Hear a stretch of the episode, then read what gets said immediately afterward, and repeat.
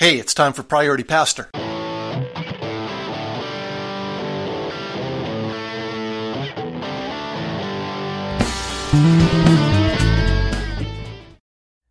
In the circles in which I move, uh, we were just recently informed of the passing of one of the long term key leaders in our uh, family of churches, fellow by the name of Dr. Arnold Cook. I never had him as a professor, but I did have interaction with him, heard him speak many times, received uh, notes from him. From time to time, he'd send a letter. He prayed for all the pastors all the time. And on the day he prayed for you, he'd send you a letter and just share what he was praying. I've still got that letter on file somewhere. And there's been some posts on Facebook lately about uh, what people remember about Dr. Cook. And the thing that comes up to the top of everybody's mind is MIFG. He would always talk about making your MIFG, maximum impact for God.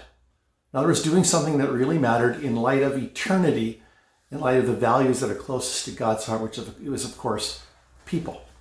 The other, the other little saying he, he had that many people recorded, and I also remember him saying it, was uh, the whole idea that wherever you are, be all there.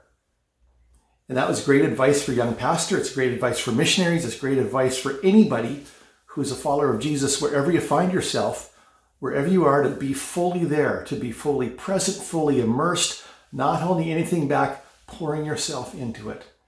And that's the kind of life he lived. He lived according to those two and other little lines that he had, making your maximum impact for God. And wherever you are, be all there. Just two simple thoughts, but I bet one of them is what you need to hear today. I just hope you'll find one of those encouraging, motivating, and that you live out the implications. God bless. Press on.